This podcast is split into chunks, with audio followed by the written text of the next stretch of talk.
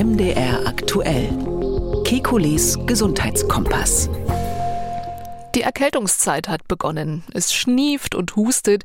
Nicht nur bei den Erwachsenen, sondern gerade auch beim Nachwuchs. Für Eltern ist wieder die Zeit gekommen, in der kurz- und mittelfristige Planungen ad absurdum geführt werden, weil die Kinder nahezu alle zwei bis drei Wochen krank sind. Planungsunsicherheit ist natürlich nur eine Randnotiz. Vor allem geht es ja darum, dass die Kinder schnell und gut wieder auf die Beinchen kommen und Eltern möglichst mit Wissen und Sicherheit ausgestattet sind, um im Notfall reagieren reagieren zu können. Deshalb widmen wir uns in dieser Ausgabe von Kekulis Gesundheitskompass den Atemwegserkrankungen bei Kindern. Ich bin Susanne Böttcher, Redakteurin und Moderatorin bei MDR Aktuell. Alle 14 Tage, immer donnerstags, sprechen wir mit dem Arzt und Wissenschaftler Professor Alexander Kekulé. Wir liefern Schwerpunkte zu aktuellen Gesundheitsfragen und gehen auf Ihre Themenwünsche ein. Hallo, Herr Kekulé. Guten Tag, Frau Böttcher.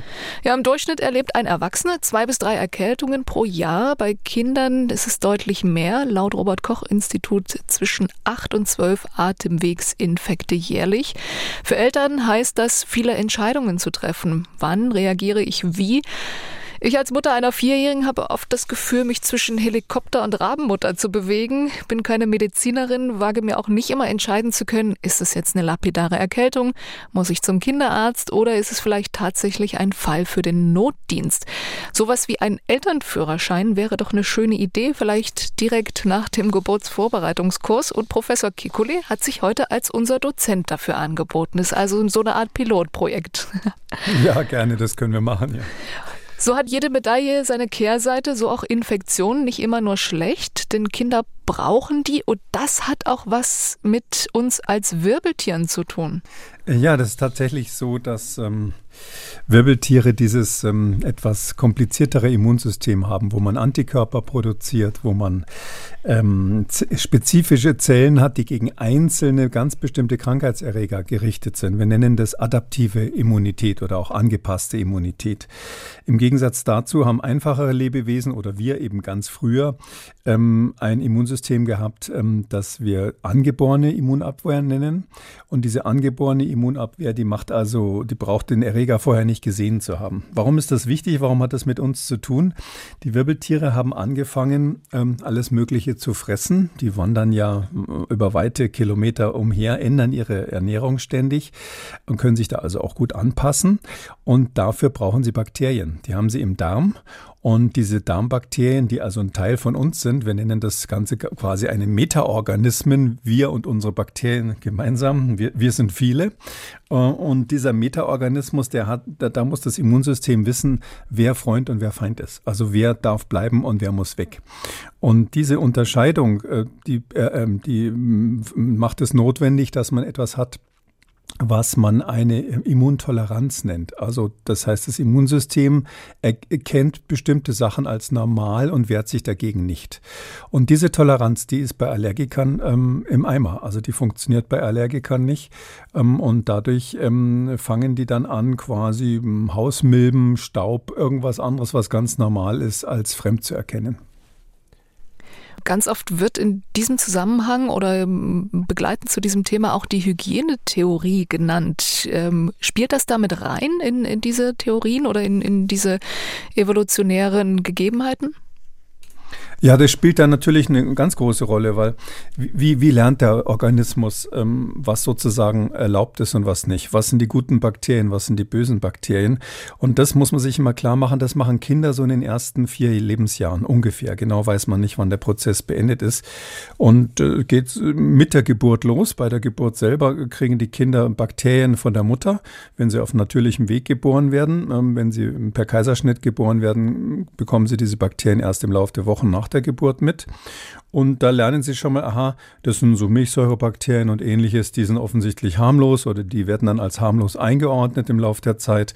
Ähm, und ähm, deshalb ist es so, dass die Kinder nach und nach lernen oder das Immunsystem der Kinder nach und nach lernt, ähm, bestimmte Dinge zu akzeptieren, wenn ich mal so sagen darf. Und dafür ist es aber auch notwendig, dass die Kinder Kontakt mit Krankheitserregern haben oder eben mit, eben mit Bakterien und Viren haben, die keine schweren Krankheiten machen. Äh, wenn man da in der Zeit zu sauber ist, wenn ich mal so sagen darf, das ist diese Hygienehypothese, die es ja schon seit den 60er, 70er Jahren gibt.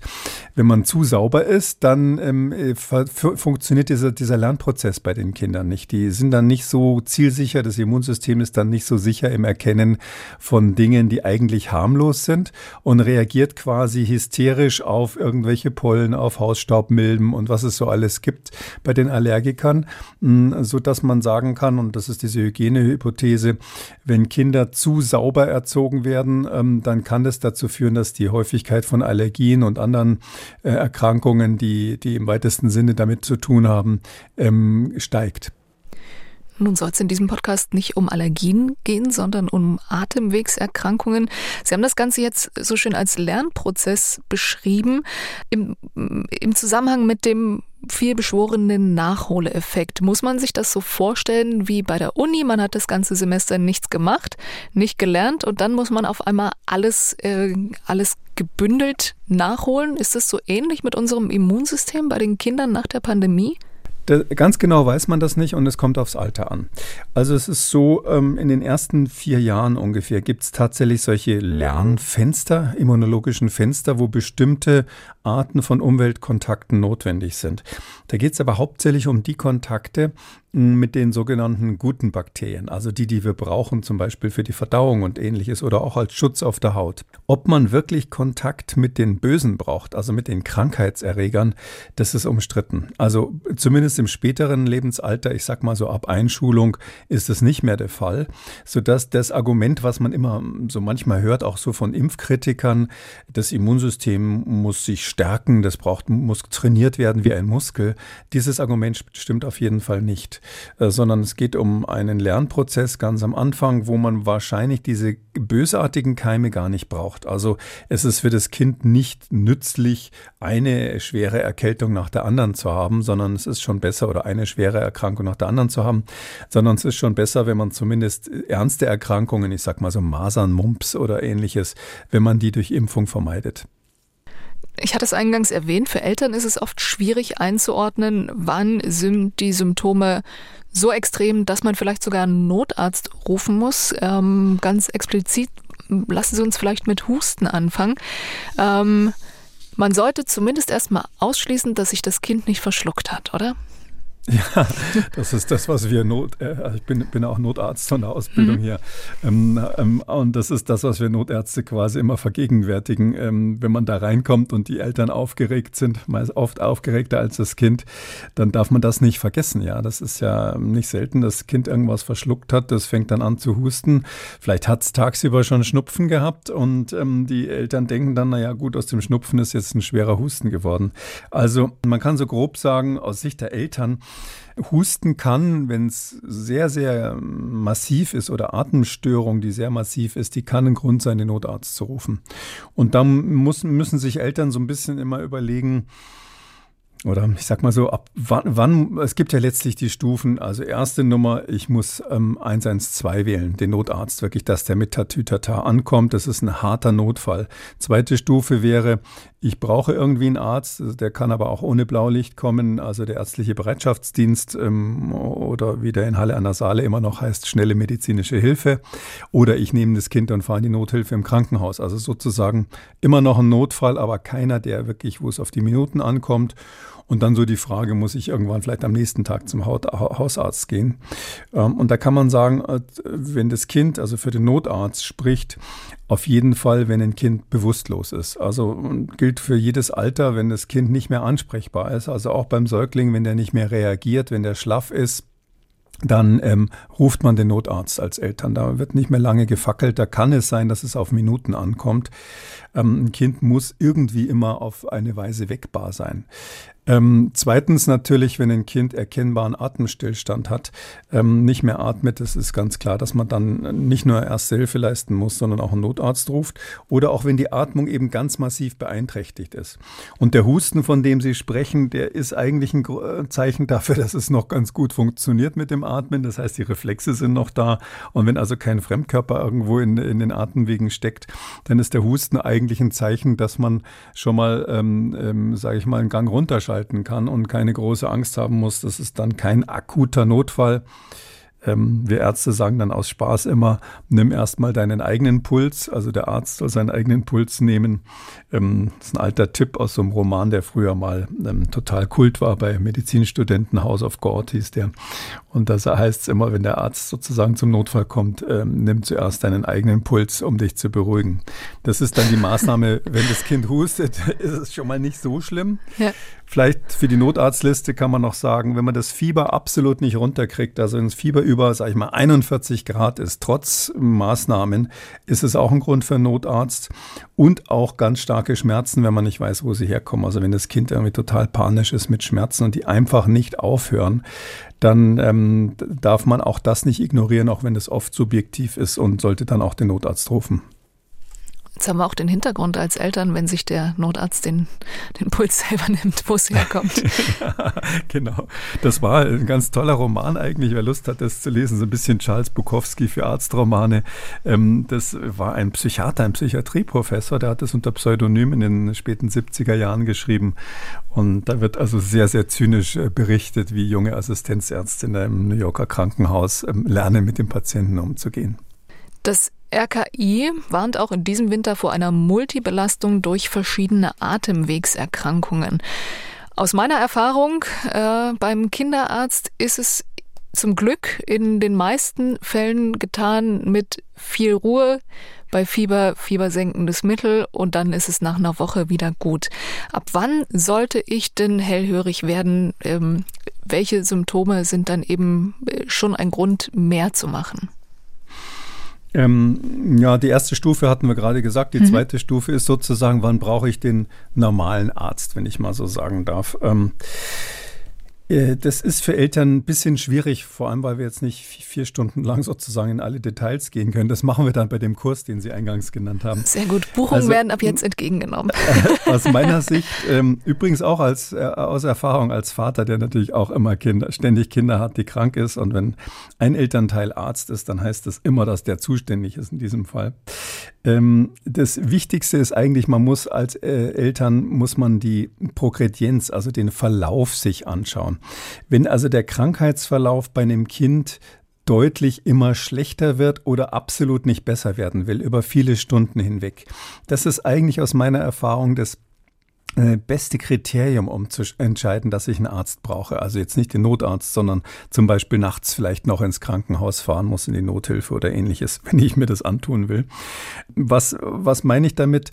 Zum Beispiel ähm, Kinder, die es an der Lunge haben, die atmen ja kurz, die werden kurzatmig. Das merkt man auch. Da sollte man immer genau hinschauen. Sieht man bei in jedem Alter beim Kind, ob die Atmung schneller als normal ist. Äh, und wenn die Atemfrequenz zunimmt, dann ist das immer ein Zeichen, dass da was was nicht stimmt. Also normalerweise bleibt die auf irgendeiner Höhe, wird sogar besser im Lauf der, äh, der Erkrankung. Auch ähm, sollte man beobachten, wenn zum Beispiel die Kinder blaue Lippen haben und so eine blasse Haut, das ist ja immer ein Zeichen für Sauerstoffmangel. Wenn das schlimmer wird oder deutlicher wird im Lauf der Zeit oder eben wenn sie zunehmend eintrüben, das heißt also äh, immer lethargischer werden, dann immer schwerer ansprechbar sind, zwar noch nicht bewusstlos, aber immer schwerer ansprechbar. Da ist dieses, sage ich mal, dieses, ähm, dieses Kriterium, Kriterium des Fortschreitens, der Progredienz, wie der Arzt sagt. Das ist meines Erachtens ganz wichtig und das ist auch etwas, was, finde ich, alle Eltern können, weil die kennen ja ihre Kinder und die können genau hinschauen. Ein zweites Kriterium ist vielleicht, ähm, wie lange dauert's? Also ähm, wenn man, wenn ein Kind mal nicht trinken mag, dann mag es halt nicht trinken. Aber wenn es keine Flüssigkeit zunimmt, ein sehr kleines Kind über vier Stunden zum Beispiel, vier, sechs Stunden oder auch kein Harn ausscheidet, da sollte man bei kleinen Kindern, ist es praktisch, wenn sie eine Windel haben, kann man ja mal nachschauen, ob, ob sie gepieselt haben. Wenn die, sage ich mal, über sechs Stunden nicht gepieselt haben, das ist auch so ein Zeichen von, von reinen Dauer her, wo man was sagen kann. Und vielleicht noch als letztes äh, Fieber. Das wird ja immer sehr ernst genommen von Eltern, zu Recht. Hm, soll man natürlich bekämpfen, wenn das Fieber zu hoch ist. Ich sag mal, über 39 Grad soll man Medikamente geben. Aber wenn man es trotz Medikament, Medikamenten nicht ähm, unter 40 Grad drücken kann, dann meine ich, ist, ist das auch ein Grund, zum Arzt zu gehen. Wie kann ich vielleicht in so einem Moment, wenn ähm, der Notarzt kommt oder ich zur Notaufnahme fahre, als Eltern helfen? Was, was muss ich vorbereitet haben? Was kann ich schon geprüft haben, um wirklich einen, einen schnellen Hilfeprozess einleiten zu können? Ach, ich glaube, die Eltern, die können da, müssen da auch nicht viel machen. Da sollte man sich keinen Kopf machen, außer dass man sich selbst ein Buch mitnimmt und für die Kinder Spielzeug vielleicht, äh, um sie, um sie in der Nothilfe, das kann ja manchmal lange dauern, bei Laune zu halten. Man sollte auch immer darauf vorbereitet sein, dass es vorkommen kann, dass der diensthabende Arzt oder die diensthabende Ärztin sagt, das Kind muss stationär bleiben. Das kann viele, viele Gründe haben. Ähm, manchmal auch organisatorische, muss nicht unbedingt Grund zur Sorge sein. Und das heißt, da sollte man dann vorbereitet sein, dass man die entsprechenden Sachen dabei hat und nicht extra nochmal nach Hause fahren muss, um irgendwas abzuholen. Man sollte natürlich, das ist ja ganz klar, die Vorerkrankungen kennen äh, seines Kindes. Das ist auch ein wichtiges Kriterium mh, hm, bei der Frage, ähm, brauche ich jetzt einen Arzt oder brauche ich ihn nicht? Also wenn ich weiß, ich habe ein Kinder, Kind mit Asthma zum Beispiel, dann ist man natürlich zu Recht vorsichtiger und wird eher einen Arztbesuch ähm, anstreben oder ein Kind, was eine Operation hatte oder ähnliches. Vielleicht kann man zu dem Asthma noch eins sagen. Ähm, wir haben ja eingangs so äh, gesprochen über diese Hygienehypothese und über Allergien. Ähm, fast alle Kinder, oder nicht fast alle ist falsch, aber viele Kinder, ich würde mal sagen, bestimmt 10 Prozent aller Kinder entwickeln irgendwann im Leben im Vorschulalter so eine Phase, wo das Bronchialsystem empfindlich ist. Wir sagen dann hyperreagibles Bronchialsystem. Das ist so eine Art Mini-Asthma, wo das äh, quasi allergisch reagiert, das Bronchialsystem auf alles Mögliche. Das kann Kälte sein, das können andere Einflüsse sein, das kann bei Anstrengung sein. Ähm, und das ist eben typischerweise auch bei Virusinfekten. Also wenn man so einen normalen Atemwegsinfekt sich einfängt in einer Phase, wo das Kind, obwohl es kein Asthmatiker ist, so ein ähm, empfindliches Bronchialsystem hat, dann führt es eben zu ziemlich deutlichen Symptomen. Ja, dann pfeifen die richtig beim Ausatmen, kriegen die Luft nicht mehr richtig raus aus der Lunge. Man merkt, dass sie dann beim Ausatmen Schwierigkeiten haben. Die Kinder leiden dann auch stark. Unter Umständen merkt man auch dann, dass sie Sauerstoffmangel haben. Und ähm, deshalb ist dieses Gesamtbild wichtig und natürlich auch wichtig, das dem Arzt mitzuteilen, wenn man ins Krankenhaus kommt. Stichwort Sauerstoffmangel. Wie erkenne ich denn den bei, bei meinem Kind? Ähm, ja, also das Typische, sagt man ja immer, sind diese blauen Lippen, ist die blasse mhm. Haut, ist der Anstieg der Atemfrequenz meistens. Ähm, es ist übrigens so, dass bei kleinen Säuglingen, also unter sechs Monaten, häufig das die einzigen Zeichen sind für eine Lungenentzündung. Es ist nicht so, dass die immer husten oder ähnliches. Manchmal haben die auch gar kein Fieber, tückischerweise. Mhm. Ähm, und deshalb ist es für Eltern meines Erachtens ein, ein ganz, ganz wichtiges Instrument. Jeder hat ja ein Fieberthermometer zu Hause, typischerweise. Und das Fieberthermometer ist traditionell wichtig, war aber irgendwie gestern. Heute braucht man zusätzlich spätestens seit Covid ein sogenanntes Pulsoximeter. Ähm, das kennen viele vielleicht seit der Covid-Pandemie. Das ist so ein kleines Gerät. Ähm, bei uns zu Hause heißt es bei den Kindern immer das Krokodil, so weil das so ein Maul ne? hat. Weil es ein Clipper, ja.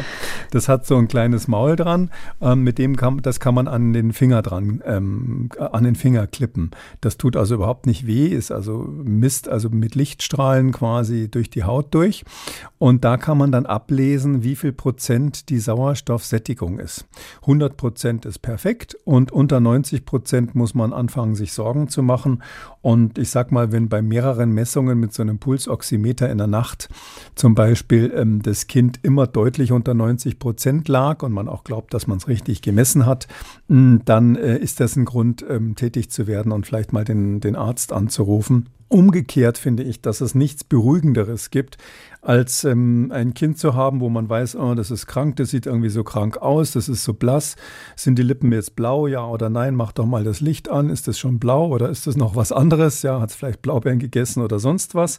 Aber wenn Sie so ein Pulsoximeter haben, da sehen Sie einfach, ob dann Sauerstoffmangel besteht, ja oder nein. Und dann können die Eltern auch wunderbar schlafen, wenn sie sehen, das ist immer noch bei 97 Prozent. Da kann man in den aller, allermeisten Fällen Entwarnung geben. Und darum halte ich das für ein sinnvolles Gerät, kostet seit Corona zum Glück nur noch ein Apfel und ein Ei. Früher waren die sehr teuer und gibt es extra kleine Geräte für Kleinkinder. Sie hatten gesagt, wenn man richtig gemessen hat, wodurch können denn Messfehler entstehen? Ja, also das ist so, das braucht einen guten Kontakt mit der Haut mhm. und das muss eine Weile drauf sein. Das, diese Geräte zeigen das normalerweise an, wenn sie nicht richtig messen. Ähm, sie zeigen zu, zugleich neben dem Sauerstoff, äh, neben, der Sauerstoff, neben der Sauerstoffsättigung auch den Puls an. Und da ist es eigentlich ganz gut, das hinzuklippen und eine Weile zu warten, bis wirklich kontinuierlich eine Pulsfrequenz angezeigt wird. Wer sich damit auskennt und mal googeln will, wie die Pulsfrequenz mit dem Fieber zusammenhängt und so weiter, kann auch da ablesen, wie gut es dem Kind geht. Da gehe ich jetzt nur nicht drauf ein, weil das altersabhängig ist. Das würde ein bisschen weit führen. Ähm, aber man sieht eben dann, wenn der Puls konstant gemessen wird. Und dieses Signal von dem Puls, das ist so ein kleines Blinklicht, wenn man das wirklich kontinuierlich eine Weile sieht, ich sag mal so eine halbe Minute lang kontinuierlich sieht man, der Puls äh, wird sauber ähm, gemessen, dann stimmt in der Regel auch die Anzeige vom Sauerstoff. Nun ist es ja zum Glück nicht immer so, dass wir zum Notarzt müssen oder eher zu uns. Ich würde mal sagen, in den meisten Fällen entscheidet es sich wahrscheinlich, äh, müssen wir mit der Erkältung zum Kinderarzt oder nicht. Ähm, und da spielen Rhinoviren eine große Rolle. Was, was sind die, was können die, wie bezwingen wir die? ähm, ja, also die einzelnen Viren, obwohl ich als Virologe es natürlich liebe, darüber zu sprechen, da sollten sich die Eltern gar nicht so viel Gedanken machen. Rhinoviren heißt, sind eigentlich Schnupfenviren im klassischen Sinn. Und wie viele andere Erreger, die sowas machen können, ähm, haben die das ganze Spektrum. Also typischerweise machen die nur Infektionen der oberen Atemwege, wie wir sagen. Das heißt also ähm, die, ähm, der Rachen, äh, die Nebenhöhlen, ähm, oben der Mund natürlich und der obere Teil der Atemwege bis zu den Stimmbändern. Und da sagt man dann Entzündung der oberen Atemwege dazu. Sowas machen typischerweise Renovieren. Aber in Einzelfällen können die eben auch mal ein Problem machen, was tiefer in der Lunge ist oder dazu führen, dass es sowas wie einen Kruppanfall gibt. Ist natürlich nicht typisch, aber möglich in so einem Fall. Oder bis hin bei bestimmten Kindern dann zu einem Zustand, der so ähnlich wie bei einer RSV-Infektion ist, also diesem respiratorischen Syncytium-Virus RSV, äh, was ja bei Kindern gefürchtet ist. Da gibt es Kinder, die kommen mit dieser typischen Symptomatik einer RSV-Infektion, man nennt es Bronchiolitis, und dann untersucht man es genauer und dann waren es dann doch die Schnupfenviren. Also daher ähm, sage ich mal, ob das jetzt Influenza-Viren sind oder Para-Influenza-Viren und was es nicht alles gibt, ähm, muss man sich, glaube ich, jetzt im privaten Bereich keine Gedanken machen, wir Mikrobiologen schon. Ähm, wichtig ist die Unterscheidung, ist es was Virales im weitesten Sinne oder sind es Bakterien? Also es ist eine bakterielle eitrige Infektion. In dem Fall muss man ja Antibiotika geben. Antibiotika, ich hoffe, das wissen inzwischen viele äh, Menschen, ähm, helfen bei Viren nicht und bei Bakterien eben schon. Und ähm, deshalb ist, glaube ich, die Art des Krankheitserregers gar nicht so wichtig. Wichtiger ist, dass man sich, wenn man da ein bisschen medizinisch denkt, ein bisschen überlegt, wo ist eigentlich die Krankheit, die mein Kind hat? Ist das was in den oberen Atemwegen? Hat es vielleicht eine Mittelohrentzündung oder irgendwas im Hals? Oder äh, fühlt sich das an, hört sich das an wie etwas, was tief in der Lunge unten ist, in den unteren Atemwegen und dann natürlich unter Umständen auch gefährlicher? Das heißt, in der Lunge, in den unteren Atemwegen, ist, spricht dann eher für Bakterien. Nee, so kann man es nicht sagen. Okay. Es ist so, ähm, dass ähm, typischerweise bakterielle Infektionen auch im oberen Bereich sind. Also das kann eine Mittelohrentzündung kann auch mal bakteriell sein oder man kann auch eine eitrige Mandelentzündung haben oder ähnliches. Ähm, das ist die, die Unterscheidung kann man als Laie dann nicht so direkt treffen. Das macht eigentlich typischerweise der Arzt, dass er feststellt, ob was Virales oder was Bakterielles ist. Man kann aber so grundsätzlich sagen, Kinder, die ja gegen Viren noch kaum Immunität haben, diese ähm, erworbene Immunität wird eben im Kindesalter nach und nach aufgebaut. Äh, die haben typischerweise Virusinfekte. Also es ist selten so, dass ein Kind jetzt einen ernsthaften bakteriellen Infekt gleich vom Anfang an hat. Ähm, klassische Ausnahme sind diese Streptokokken, die manchmal in Kindergärten irgendwie äh, zirkulieren. Da, da hat man dann direkt Bakterien im Hals. Aber sonst ist es bei Kindern eigentlich typisch erstmal ein Virusinfekt. Und nur wenn der nicht so richtig ausheilen mag oder wenn das Kind, sage ich mal, zusätzliche Risikofaktoren hat, dann setzen sich manchmal Bakterien drauf. Also Ausnahmen bestimmen die Regel, wenn Sie jetzt an Keuchhusten denken, das ist ein anderes Beispiel für eine bakterielle Infektion. Aber also die meisten Dinge, mit denen man so zu tun hat, wenn Sie so sagen, Kind ist erkältet, das sind fast immer Viren, sodass man sagen kann, in der Regel brauchen die Kinder auch keine Antibiotika. Dann schlage ich vor, sprechen wir jetzt über die Viren und später nochmal über Keuchhusten und die Bakterien. Das RS-Virus war ja im vergangenen Winter auch medial großes Thema, viele Kinder auch in der Notaufnahme. Ähm, Zuallererst, Herr Kekulis, ich weiß, es gibt eine Impfung, aber warum ist die nicht empfohlen und wie ist es im Ausland? Ja, das ist gerade eine Riesendiskussion, muss man sagen, äh, unter Kinderärzten, unter Pharmazeuten. Es gibt eine Impfung, die seit ähm, kurzem in Deutschland zugelassen ist, also eine richtige Impfung gegen RSV, sozusagen für Kinder. Aber wer geimpft wird, ist interessanterweise nicht das Kind, sondern die noch schwangere Mutter. Ich darf in dem Fall Mutter sagen, politisch korrekt ist heute zu sagen, die schwangere Person. Ähm, ähm, aber ich will, will jetzt ähm, da, da niemanden ausgrenzen, indem ich das ein bisschen altmodisch formuliere. Ähm, es ist so, ähm, die Mutter wird geimpft und zwar während der Schwangerschaft. Das kann man nicht vor der Schwangerschaft machen, weil das nicht lang genug anhält, sondern man impft die wirklich typischerweise während der Schwangerschaft. Ähm, und dann ist es so, dass die Mutter Antikörper produziert und diese Antikörper werden vor der Geburt durch die Plazenta und so weiter auf das Kind übertragen, sodass das Kind ab der Geburt ähm, einen gewissen Schutz vor RSV-Infektion hat durch mütterliche Antikörper, die ihm mitgegeben wurden.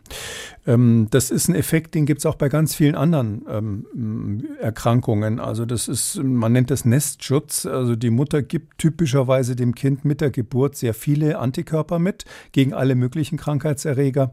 Und das hält so sechs bis zwölf Monate nach der Geburt an. Danach muss das Kind selber sozusagen das Immunsystem anlaufen, um äh, selber sich zur Wehr zu setzen. Diese Impfung ist eigentlich, wenn man das so hört, ist das ja eine geniale Idee. Und ähm, vom Pfizer wird die angeboten. Abri, Abrisvo heißt die. Abrisvo. Komischer Name. Abrasio heißt ähm, Ausschabung in der, in der Gynäkologie. Also Abrisvo, ich weiß nicht, wie die auf den Namen kamen. Ähm, und es ist so, dass die, die Zulassungsstudien eigentlich, sagt der Hersteller, eindeutig sagen, das ist wirksam, das funktioniert gut. Mal so grob gesagt haben die ähm, einen Schutz vor schweren Erkrankungen. Also wenn das Kind geboren ist, die ersten Monate der, des Lebens, also die ersten drei Monate des Lebens, hat das Kind 82 Prozent Schutz vor einer schweren RSV-Erkrankung und äh, vor einer behandlungsbedürftigen Erkrankung knapp 60 Prozent. Also das ist alles ganz gut und liegt in einem Bereich, wo man sagen würde, klar, den Impfstoff muss man empfehlen, muss man zulassen. In den USA ist dieser Impfstoff auch zugelassen und empfohlen, ähm, offiziell für alle Mütter quasi während der Schwangerschaft. Die Deutsche Ständige Impfkommission hat sich, obwohl das jetzt eben seit kurzem in Europa auch zugelassen ist, ich meine seit August ist es in, in Europa zugelassen, der Impfstoff, hat sich die STIKO nicht entschieden, bisher eine allgemeine Impfempfehlung auszusprechen für Schwangere. Ähm, tja, also das ist so. Also die STIKO sagt ja nicht, warum sie das, warum sie das nicht macht. Ich kann also ein bisschen spekulieren anhand der Daten, kann ich versuchen, das nachzuvollziehen. Es gab eben andere Studien schon früher, ähm, mit einem anderen Impfstoff von GlaxoSmithKline, Wettbewerber, der ganz ähnlich war, also praktisch der, das gleiche. Ja, also irgendjemand hat mal gesagt, das eine ist Pepsi und das andere ist Coke, also wirklich ganz ähnlich.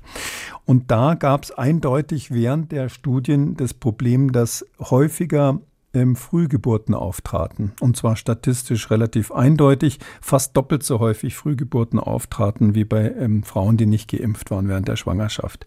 Deshalb hat GlaxoSmithKline damals ähm, die Studien abgebrochen und gesagt, nee, das verfolgen wir nicht weiter mit den Frühgeburten, das geht gar nicht.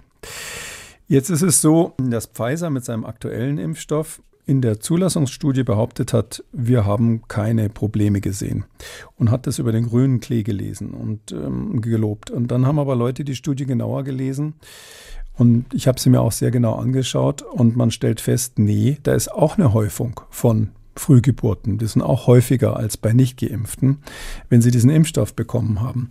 Äh, nicht stark, es ist ein messbarer Effekt, aber wenn man sich sozusagen die schlechteste Zahl rausgreift aus allem, muss man sagen, in einer bestimmten, im bestimmten Zeitraum, äh, also in der, während der Schwangerschaft zwischen der 28. und der 33. Schwangerschaftswoche, verdoppelt sich die Häufigkeit von Frühgeburten beinahe. Also verdoppeln ist schon ganz schön viel für eine äh, so schwere Nebenwirkung.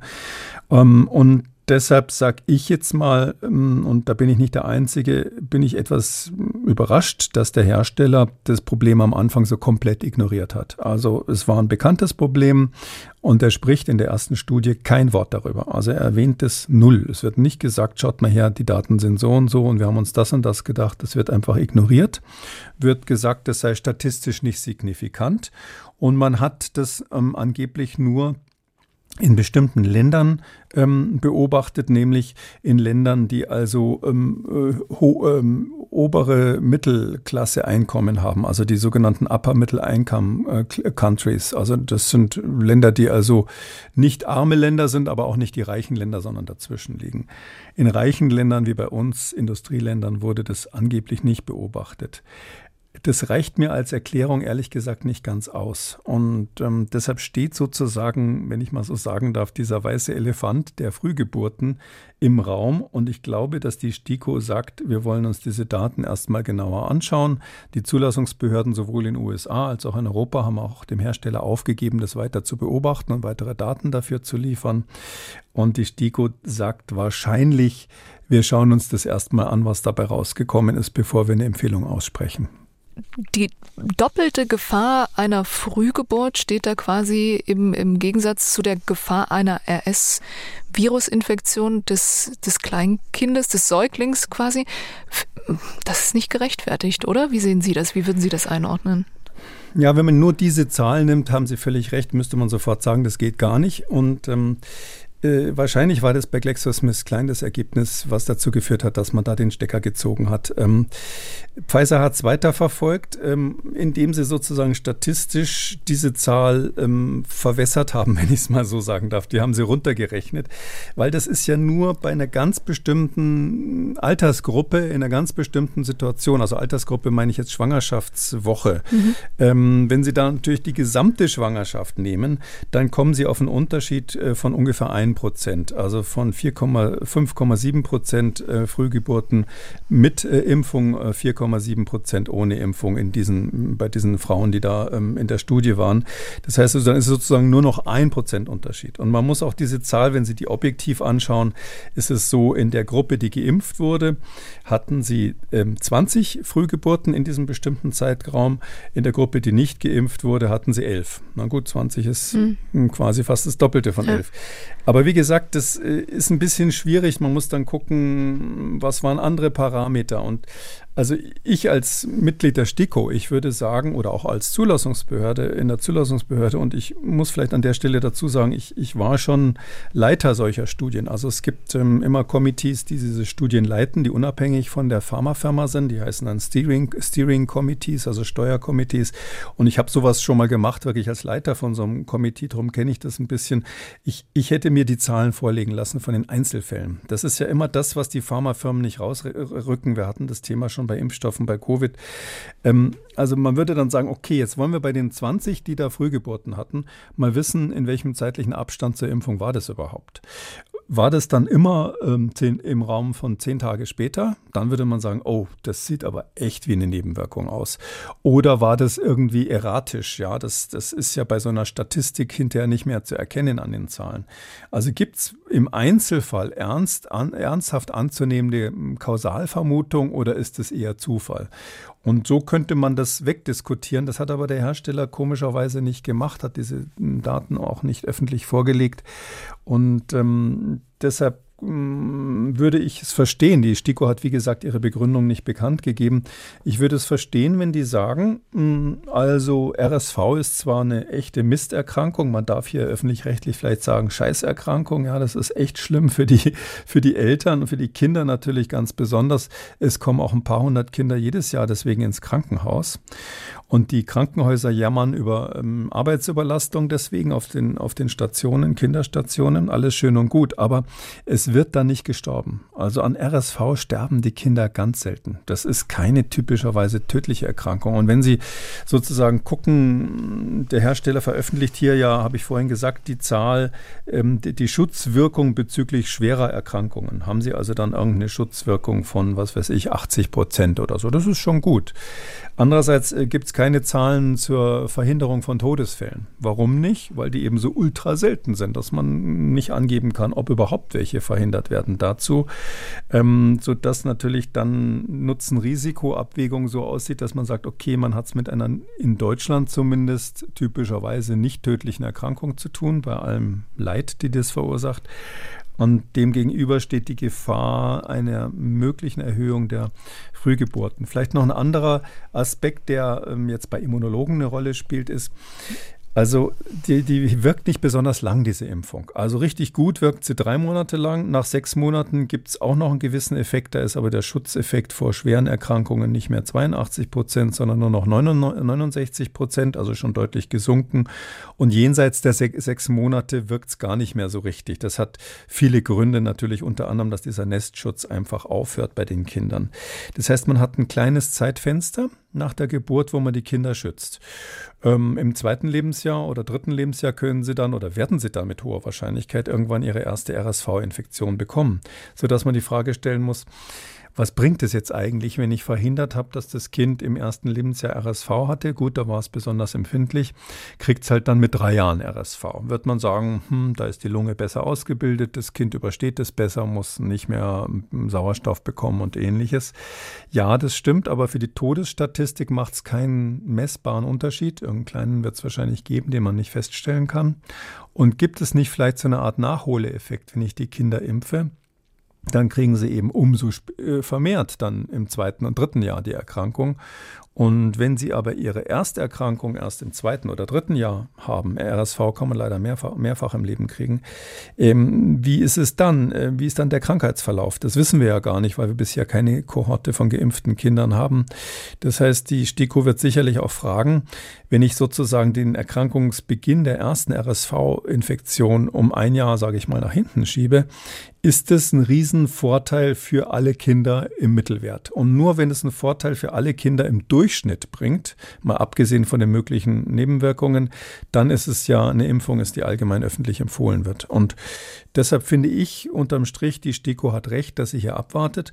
Sie will dazu eine Stellungnahme abgeben und wahrscheinlich wird es darauf hinauslaufen, dass sie sagt, okay, wenn irgendwie ein Risiko besteht, dass das Kind ähm, einen Herzfehler hat oder ähnliches, ähm, dass man sagt, das äh, profitiert individuell von diesem besonderen Schutz, dann wird man es empfehlen. Und bei normaler Schwangerschaft und äh, zu erwartenden normalen Kindern wird man wahrscheinlich keine allgemeine Impfempfehlung aussprechen, bevor man diese weiteren Daten hat. Bei unserem Elternführerschein, das ist ja der rote Faden, ähm, wie geht man denn grundsätzlich mit einem, ich sag mal, normalen Krankheitsverlauf einer Bronchiolitis um? Wie kann man therapieren? Welche Maßnahmen gibt es da? Ja, also die Bronchiolitis, das ist dann diese äh, äh, Entzündung der feinen Bronchien, darum heißt Bronchiolitis. Das ist eigentlich fast wie eine Lungenentzündung. Also früher hat man da auch so atypische Pneumonie oder so dazu gesagt, also eine atypische Lungenentzündung. Ähm, von der Symptomatik ist es so, ähm, nicht leicht zu erkennen bei kleinen Kindern. Ja, muss man ein bisschen aufpassen. Das ist dann typischerweise eine RSV-Infektion. Nicht immer, aber meistens sind es bei uns RS-Viren, also RSV. Ähm, man muss bei kleinen Kindern vielleicht wissen, äh, wenn die unter zwei Monate sind ungefähr, da gibt es das, dass die reagieren am Anfang gar nicht mit den Symptomen, die wir kennen, also kurzatmig, vielleicht anfangen zu husten, so komisch pfeifen und keuchen ähm, und ähnliches. Und, und, und, äh, und, und äh, Verschlechterung des Allgemeinzustands, dass wir nicht mehr trinken und so weiter, sondern nein, die haben manchmal am Anfang kurze Atemstillstände. Die hören kurz auf zu atmen und nach einer Weile geht es wieder weiter. Also man sagt da vorübergehende Apnoen, also Atemstillstand kurz. Und das, äh, diese, diese apnoischen Warnzeichen, ähm, da muss man aufpassen, die sind manchmal ein paar Tage, bevor die eigentliche Symptomatik losgeht. Erst zwei, drei Tage später kommt dann die richtige Symptomatik oder einen Tag später kommt dann die richtige Symptomatik. Das heißt also, darauf muss man achten, wenn man ein kleines Kind hat und merkt, es atmet merkwürdig, hat so, hört zwischendurch mal auf zu atmen. Das kann ein Frühzeichen von so einer RSV-Infektion, Bronchiolitis sein. Und ganz am Anfang wirken die Kinder auch ungestresst, ja, die sind ganz fröhlich, aber sie atmen sehr schnell und sie haben manchmal auch so Einziehungen ähm, auf der Brust. Also bei kleinsten Kindern, mm, die husten dann gar nicht groß oder sagen, melden sich ja auch nicht, aber man sieht dann manchmal, dass sie beim Einatmen ähm, sich das Brustbein so nach innen geht, so ein bisschen. Also so eine Einziehung quasi beim Einatmen, weil sie schwer Luft kriegen. Es liegt daran, dass sie die Luft sozusagen nicht richtig reinziehen äh, können, weil da so viel Schleim in den kleinen Atemwegen ist, ähm, dass das verstopft ist. Ein Teil der Lunge Lunge funktioniert zu dem Zeitpunkt auch schon nicht mehr und darum sieht man das. Vielleicht ein Symptom noch, was ich vorher nicht erwähnt habe. Äh, alle kleinen Kinder, ich sag mal so bis zum zweiten Lebensjahr, können auf jede Art von Infektion mit Erbrechen reagieren. Erbrechen hat nicht immer was mit Magen-Darm zu tun. Das kann ohne weiteres auch ein Frühzeichen eines Atemwegsinfekts, auch zum Beispiel einer Bronchiolitis durch RSV sein. Ja, was sollen die Eltern dann, dann machen? Also wenn sie den, ähm, das Wichtigste ist erstmal wieder den eigenen Puls fühlen. Normalerweise überstehen die Kinder das ja. Und nach dem, sage ich mal, Schema, was ich vorhin gesagt habe, einfach gucken, wird es ständig schlimmer? Äh, wird die Atmung, werden sie immer kurzatmiger? Werden sie immer lethargischer? Ist das Kind plötzlich gar nicht mehr ansprechbar? Da gibt es diese Situation, wo man, wo man eingreifen muss oder dann einen Arzt rufen muss. Ähm, das andere ist, dass man den Kindern auf jeden Fall versuchen muss, genug zu trinken zu geben. In der Regel werden die ja dann noch gestillt. Das wäre sehr gut, wenn die trinken in der, in der Phase. Auch wenn sie dann zwischendurch das mal erbrechen, ähm, würde man ihnen weiterhin was zu trinken geben ähm, und eben letztlich darauf achten, ja, das Fieber beobachten, gucken, ob das Fieber steigt, aber da muss man aufpassen, auch bei kleinsten Kindern, so bis zum sechsten Monat, die haben manchmal gar kein Fieber. Die, weil das Immunsystem eben noch nicht so ausgereift ist, reagieren die gar nicht mit Fieber, sodass eigentlich ein wichtiger Indikator hier, Anzeiger dafür, wie der Zustand ist, eben die Atemfrequenz ist und eben, wenn man das hat, so ein, so ein Pulsoximeter nochmal, dass man wirklich schaut, wie sieht der Puls aus. Das ist das, was man machen kann. Es gibt keine spezifische Therapie. Leider, es gibt keine Therapie in dem Sinn, dass man sagen kann, hier ein antivirales Medikament, das gebe ich jetzt und dann wird es besser. Ähm, was die im Krankenhaus machen, ist dann Sauerstoff geben. Auch das ist nicht ganz unproblematisch, sollte man jedenfalls nicht zu Hause machen, weil es unter ganz bestimmten Umständen die Symptomatik sogar verschlechtern kann. Ähm, sondern der, die Eltern müssen einfach das Kind beobachten und entscheiden, wann sie zum Arzt gehen oder den Notarzt rufen. Ich muss aber sagen, bei Bronchiolitis RSV, Bronchiolitis den Notarzt zu rufen, sozusagen mit Tatütata, das, das braucht man in der Regel nicht. Schauen wir jetzt auf eine Erfolgsgeschichte des Impfens, nämlich im Fall von Diphtherie. Kann man sagen, kommt in Deutschland nicht mehr vor? Äh, ja, würde ich schon sagen. Also ähm, ich, ich äh, interessiere mich nun sehr für Infektionskrankheiten und ich muss sagen, ähm, trotz aller Bemühungen habe ich in Deutschland noch nie eine Diphtherie gesehen. Also ich trotz aller Bemühungen. aus dem Ausland. Man will natürlich sowas dann mal sehen, ja. ja. Also ich hätte auch Interesse, mal einen Pockeninfizierten zu sehen, aber ähm, auch das ist mir jetzt in meiner Laufbahn nicht äh, vergönnt geblieben und man muss, man muss, natürlich objektiv sagen, es ist gut so. Mhm. Man muss aber sagen, die echte Diphtherie, das ist ja eine seltene Erkrankung, das früher, und das ist deshalb wichtig in dem Zusammenhang, weil das der ursprüngliche Name für Krupp ist. Also das war ja früher der Würgeengel der Kinder im 19. Jahrhundert, hat massenweise Kinder wirklich umgebracht. Das war eine gefürchtete Sache. Da ich ja nun einen Lehrstuhl in Halle an der Saale habe, darf ich auch sagen, äh, dass derjenige, der das Serum ähm, äh, gegen dieses, diese, diese Diphtherie-Erreger ähm, entdeckt hat und ich glaube 1906 den ersten Nobelpreis in Medizin bekommen hat, früher mal Direktor bei uns in Halle an der Saale am Institut war Emil von Behring. Ähm, und seit das, das war das erste Serum. Inzwischen gibt es eine richtige Impfung. Äh, die meisten Eltern wissen das. DPT heißt das. Das ist ein Dreifachimpfstoff Diphtherie, Pertussis, also Keuchhusten und Tetanus. Und ähm, da muss man ja hm, viermal zum Arzt im Lauf der äh, früheren Kindheit und später dann nochmal. Da wird also munter geimpft rauf und runter. Und darum gibt es die echte Diphtherie eigentlich nicht mehr, auch wenn ich in der Vorlesung immer noch erkläre, woran man sie erkennt, weil es natürlich Menschen gibt, die zum Beispiel aus Osteuropa zu uns kommen, die dann tatsächlich mal eine Diphtherie mitbringen.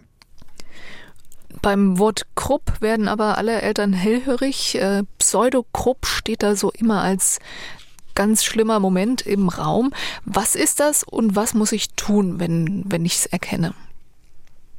Ja, Pseudogrupp ist von der Symptomatik so wie dieser Krupp. Also Gruppen heißt ja eigentlich Husten. Ich glaube, das ist so ein altdeutsches Wort für Husten, wenn man rumkruppt. Ähm, und ähm, es ist so, ähm, was da bezeichnet wird, ist eben dieser ganz typische Husten, die gemeinen Ärzte nennen das Schafshusten in Deutschland. Ja, also so ein bellender Husten, den die Kinder haben, das ist das typische Symptom. Was steckt dahinter? Typischerweise eine Virusinfektion. Wenn es jetzt nicht der echte Grupp ist, sagt man eben dann Pseudogrupp in Deutschland. Übrigens ist das eine deutsche Besonderheit. In den USA sagen die nur noch Grupp, weil die, weil die glauben, dass die Diphtherie was Historisches ist. Und ähm, das ist typischerweise sind es bei uns ähm, sogenannte Para Parainfluenza-Viren. Die heißen Parainfluenza-Viren Typ 1, die das typische meistens machen, können aber auch mal RSV oder was anderes sein. Und diese Viren, ähm, die machen Folgendes. Ähm, im Kehlkopf ähm, unterhalb des Kehldeckels. Also der Kehldeckel, der heißt auf medizinisch Epiglottis, der ist ja mh, hm, so eine Art Ventil und verhindert, dass wir beim Runterschlucken ähm, das, was wir essen wollen, in die Luftröhre kriegen. Der, der macht dann zu, damit man beim Schluckreflex, damit ähm, also das, die Speisen und die Getränken sozusagen in, ins richtige Rohr rutschen. Und dieser unterhalb dieses Kehldeckels kommt es beim Pseudokrupp zu einer Schwellung. Und diese Schwellung und zusätzlich ähm, Schleim und ähnliches, was dann da drinnen ist, führt dazu, dass es zu einer richtigen Verengung kommt. Also das unterhalb des Kehldeckels, also im, im unteren Kehlkopfbereich, ist eine ähm, starke Verengung dann an der Stelle, die bei Erwachsenen kaum eine Rolle spielt, weil immer noch so viel Platz ist, dass ausreichend Luft rein und rauskommt. Aber bei kleinen Kindern, man kann es im Röntgenbild sich tatsächlich anschauen, da sieht man das dann wirklich, dass das aussieht wie so ein Flaschenhals oder sowas plötzlich unterhalb des Kehldeckels. Bei kleinen Kindern kann kann es eben so zuschwellen, dass die keine richtige Luft mehr bekommen. Und das Typische ist, dass die beim Einatmen pfeifen. Also ich habe jetzt vorhin gesagt, ähm, wenn jemand so was Asthmatisches hat oder so ein ähm, hyperreagibles äh, Bronchialsystem, die kriegen die Luft nicht so richtig raus aus der Lunge. Die haben also beim Ausatmen so ein Stridor, wie man sagt, oder so ein Pfeifen oder Wheezing, also so, so ein Giemen. Ähm, und die, äh, beim Krupp ist das Typische, dass es beim Einatmen macht und dann zwischendurch boah, boah, dieser bellende Husten, den ich jetzt mal dem Mikrofon zuliebe nicht nachmache. Doch, machen ähm, Sie mal. und zusätzlich sind die Kinder natürlich, kann man sich vorstellen, Kehlkopfentzündung. Direkt unter, der, ähm, äh, unter, dem, unter diesem Kehldeckel sind ja die Stimmbänder, da oder ein paar Zentimeter, ein, paar, ein bisschen drunter. Und die Stimmbänder sind natürlich mit betroffen, sodass die Kinder immer heiser sind. Sodass man die ähm, typische Kombination hat. Das Kind hat erstmal so ein äh, Infekt der oberen Atemwege, also Schnupfen und Co., fühlt sich irgendwie schlecht und plötzlich so am zweiten, dritten Tag kommt dieser merkwürdige, wahnsinnig irritierende, bellende Schafshusten. Das Kind ist fast immer deutlich heiser und hat dieses Pfeifen beim Einatmen. Dieses Gesamtpaket, die Hälfte der Kinder hat auch noch Fieber. Dieses Gesamtpaket heißt dann Pseudogrupp. Ähm, typisch ist vielleicht auch noch ähm, beim Pseudogrupp, das wird dann morgens immer besser. Also man hat schlaflose Nächte, alle beide, die Kinder und die Eltern. Und morgens denkt man, oh Gott, jetzt ist es überstanden, wird dann besser. Und am nächsten Abend geht es wieder los, weil das typischerweise äh, im Tagesrhythmus äh, nachts und abends schlimmer ist. Also es liegt nicht an der Liegeposition? Ähm, ja, es liegt auch an der Liegeposition, völlig richtig. Die Kinder so ein bisschen hochzulegen ist eigentlich keine schlechte Idee. Hängt aber auch damit zusammen, dass diese Schleimproduktion in der Nacht zunimmt. Also die, der Cortisonspiegel äh, hat so einen Tagesrhythmus und in diesem Tagesrhythmus ist ähm, der Parasympathikus, sagt man. Also tagsüber ist der Sympathikus aktiver und nachts der Parasympathikus. Das ist ähm, so das Gegensteuerungssystem, was dafür sorgt, dass wir nachts zum Beispiel die Verdauung nochmal ähm, gründlicher machen können und und ähnliches. Nach dem Motto, wenn der Mensch sowieso schläft, braucht er nicht so viel Energie ähm, für Kämpfen und Davonlaufen, sondern da kann, kann man sich auf die Verdauung stürzen. Und diese parasympathischen Funktionen, die dann auch die Verdauungssäfte aktivieren, die führen eben dazu, dass mehr Schleim ähm, bei Kindern auch im, im, im, Rachen und im Hals produziert wird. Und äh, da unten, wo dieser Pseudogrupp dann die eigentliche typische Entzündung hat, also wir, wir sagen dann medizinisch ist es eine subglottische Laryngitis, also eine Kehlkopfentzündung unterhalb des, ähm, des Kehldeckels. Und da ist eben einfach dann viel Schleim unterwegs und dadurch kriegen die zeitweise nicht richtig Luft. Ist aber, muss ich dazu sagen, keine ähm, Leben, keine typischerweise lebensbedrohliche Situation. Auch etwas, wo die Arbeit des Arztes hauptsächlich darin besteht, die Kinder, die Eltern zu beruhigen. Und in dem Zusammenhang kommt bei Google immer Öffnen des Fensters. bringt es, bringt es also, wirklich was? Ist es Vorsicht vor Google, ja. Also ja, natürlich. Wirklich, ich habe mal grundsätzlich, ich habe äh, für die, auch für zur Vorbereitung dieses Podcasts habe ich mal geguckt, was so in diesen Elternhilfeportalen so hallo mein Kind ist krank.de, mhm. was da so drinnen steht. Ich kann unterm Strich nur sagen, da steht so viel Unsinn drinnen, wo, wo man sich die Haare rauft. Äh, glauben Sie das nicht? Also wir brauchen da wirklich eine viel qualifiziertere ähm, Informationen. Ja, was sinnvoll ist, ist kühle Luft. Das ist von Vorteil. Und sie soll aber nach Möglichkeit auch angefeuchtet sein. Also im Krankenhaus hat man dann so einen, so einen Vernebler, den man dann daneben stellt. Ähm, das lindert so ein bisschen und Wärme bringt es nicht, weil Wärme macht es eigentlich noch schlimmer. Das heißt, grundsätzlich die Idee, so leicht zu kühlen und die Luft anzufeuchten. Das heißt also Fenster öffnen, ja, wenn der Krupp, was sehr häufig der Fall ist, in der kalten Jahreszeit auftritt, mag das mal grundsätzlich gut sein. Es ist aber so, dass gerade im Winter die Luft von draußen ja besonders trocken ist. Ja, das hängt mit der ähm, Sättigung von, von Luft zusammen. Also die kann bei Kälte weniger Wasser aufnehmen und ist, deshalb ist die absolute Luftfeuchtigkeit im Winter deutlich geringer als im Sommer, sodass man also diese Luftfeuchtigkeit runterbringt, wenn man das Fenster aufmacht. Daher würde ich sagen, besser ist es, die Heizung abzustellen, zu hoffen, dass das, Kinder von, das Zimmer von selber kühler wird oder mal kurz Stoßlüften ähm, und im Prinzip irgendwas zu machen, dass Feuchtigkeit im Raum ist. Also wenn man so einen Kaltvernebler hat und der so sauber ist, dass keine Bakterien und Pilze versprüht werden, dann ist das immer eine gute Idee. Früher hat man in solchen Situationen, so ähnlich wie bei Keuchhusten, dann immer solche Wasserpötte im Zimmer aufgestellt und gekocht. Ich kenne das aus meiner eigenen Kindheit. Das ist natürlich wegen der Wärme wiederum keine so gute Idee noch. Außerdem beschlägt das meiste Wasser dann sowieso an den Fensterscheiben. Wir hatten es zwischendurch schon mal angesprochen, die Bakterien und eine Sache, die da besonders schwierig zu erkennen ist, weil sie eine langsame Entwicklung nimmt und dann aber auch noch zusätzlich sehr ansteckend ist, ist Keuchhusten. Wie erkenne ich den? Was muss ich tun, wenn ich merke, dass das Kind das haben könnte? Ja, also Keuchhusten ist, muss man vorne wegschicken, absolut kein Notfall. Ähm, auch wieder eine der Erkrankungen, die richtig nerven und wird durch Bakterien hervorruft, äh, hervorgerufen. Die heißen Bordetella pertussis. Bordetella fand ich als Medizinstudent immer einen tollen Namen, kommt aber von Jules Bordet, einem, einem belgischen äh, Wissenschaftler, der diese Bakterien entdeckt hat. Ähm, diese Bordetella pertussis und noch so ähnliche, die, die heißen Parapertussis, die, die haben die Besonderheit, dass sie ein Gift herstellen, ein Toxin, absondern und dadurch ähm, eben dazu führen, dass es fast so krampfartigen Husten gibt. Man sagt dann Stadium convulsivum. Also dieser typische Keuchhusten ist so ein Staccato-Husten. Der funktioniert so, dass das Kind quasi so und macht und dann beim Ausatmen juchzt, also und dann wieder. Also man nennt es Reprise. Die Ärzte sind ja gnadenlos. Also dieser Pfeifton, dieses Juchzen heißt Reprise. Der Staccato-Husten, typischerweise strecken die Kinder da so die Zunge richtig dabei aus, weil sie gar nicht anders können. Ähm, wichtig ist vielleicht zu sagen, wenn ich diesen typischen Keuchhusten bei meinem Kind sehe, habe ich was ganz Wichtiges schon verpasst. Nämlich vorher, typischerweise ein bis zwei Wochen, haben die eine normale Erkältung. Man sagt da katarrhalisches Stadium dazu. Das ist meistens ohne Husten. Man denkt, es ist dann wieder vorbei. Es gibt meistens eine kleine Pause, ein paar Tage und dann geht dieser Staccato-Husten los. In dieser allerersten Phase, das muss man wissen, sind die Kinder höllisch ansteckend. Am ansteckendsten überhaupt vom ganzen Krankheitsverlauf. Und Keuchhusten ist eine ultra ansteckende Erkrankung.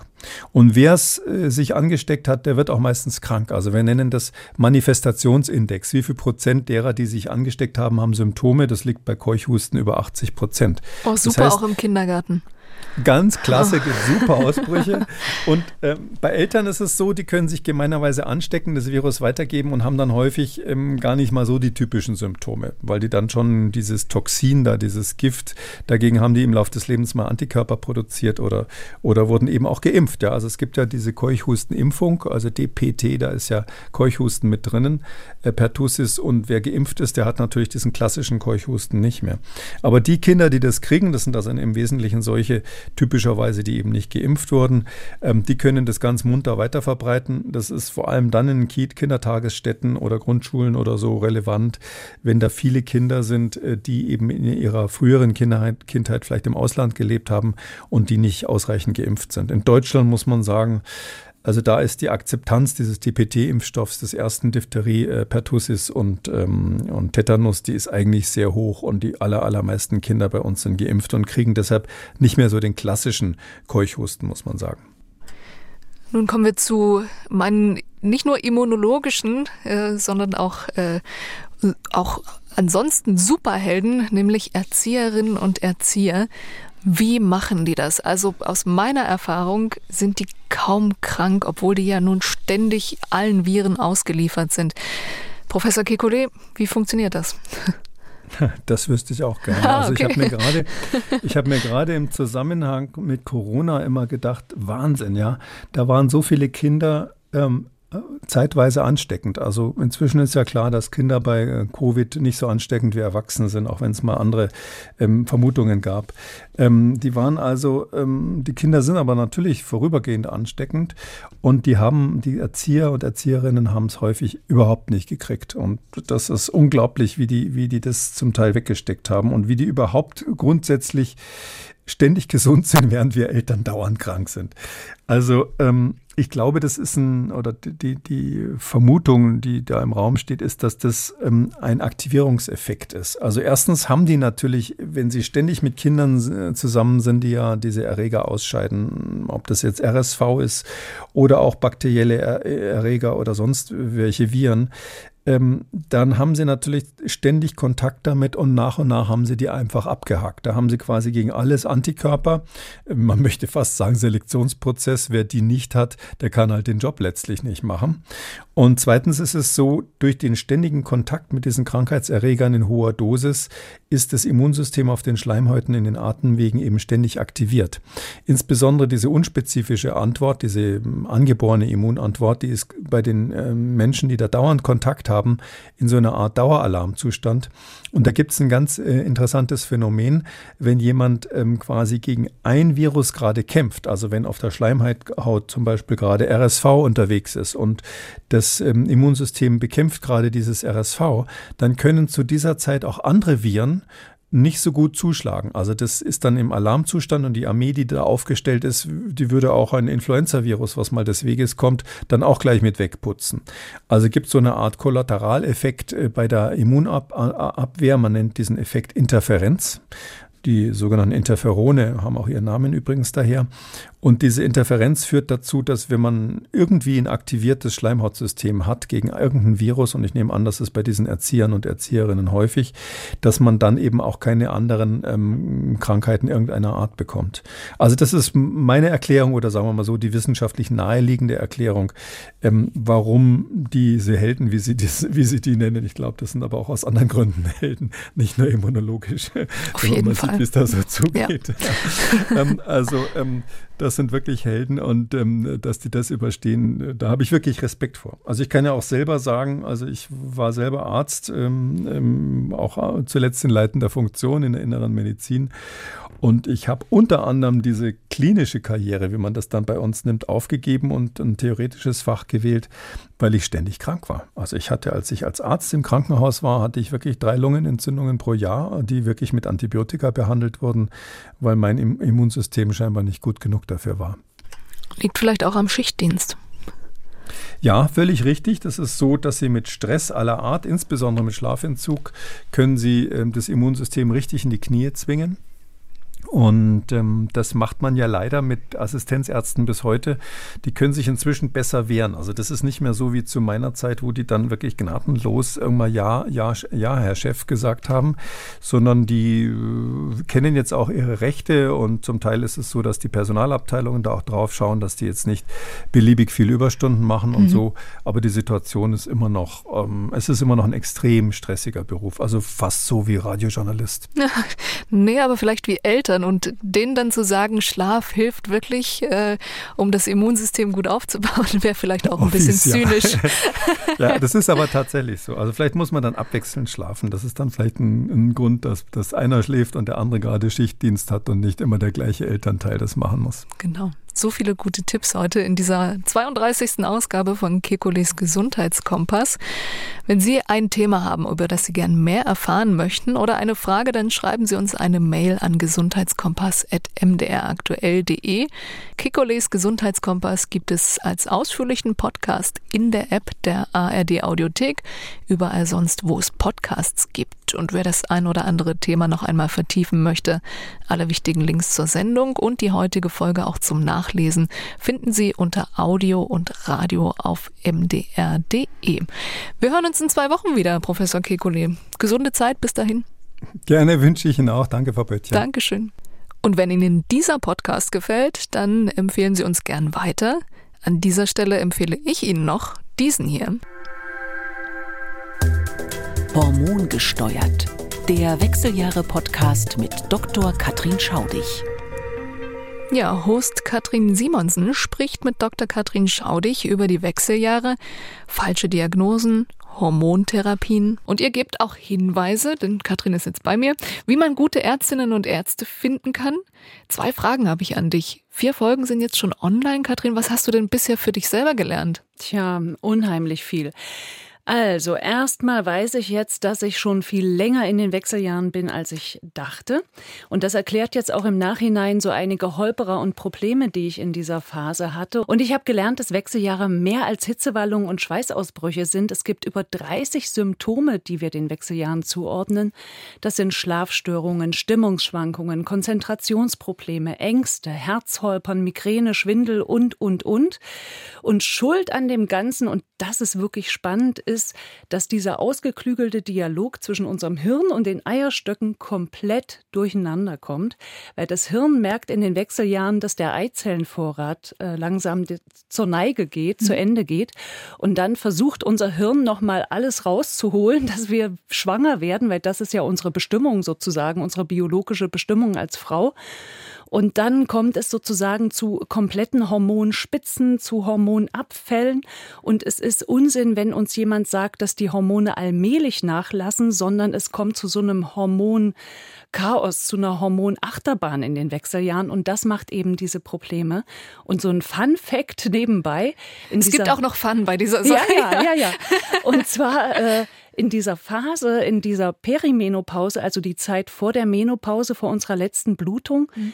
ähm, haben wir manchmal nicht nur einen Eisprung in unserem Zyklus, sondern zwei oder drei. Also alles gerät eigentlich komplett durcheinander. Mhm. Und das wusste ich überhaupt nicht. Viele äh, sind wahrscheinlich erstaunt über diese ganzen Erkenntnisse, die ihr da zusammentragt.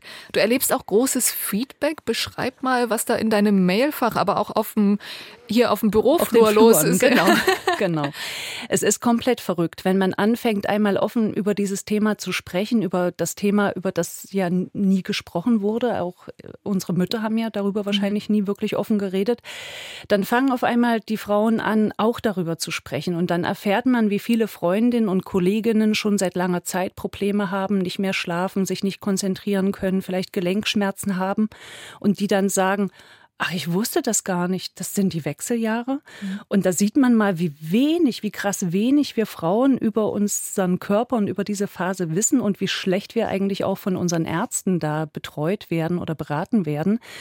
Und man kann uns ja eine Mail schreiben über hormongesteuert.mdraktuell.de.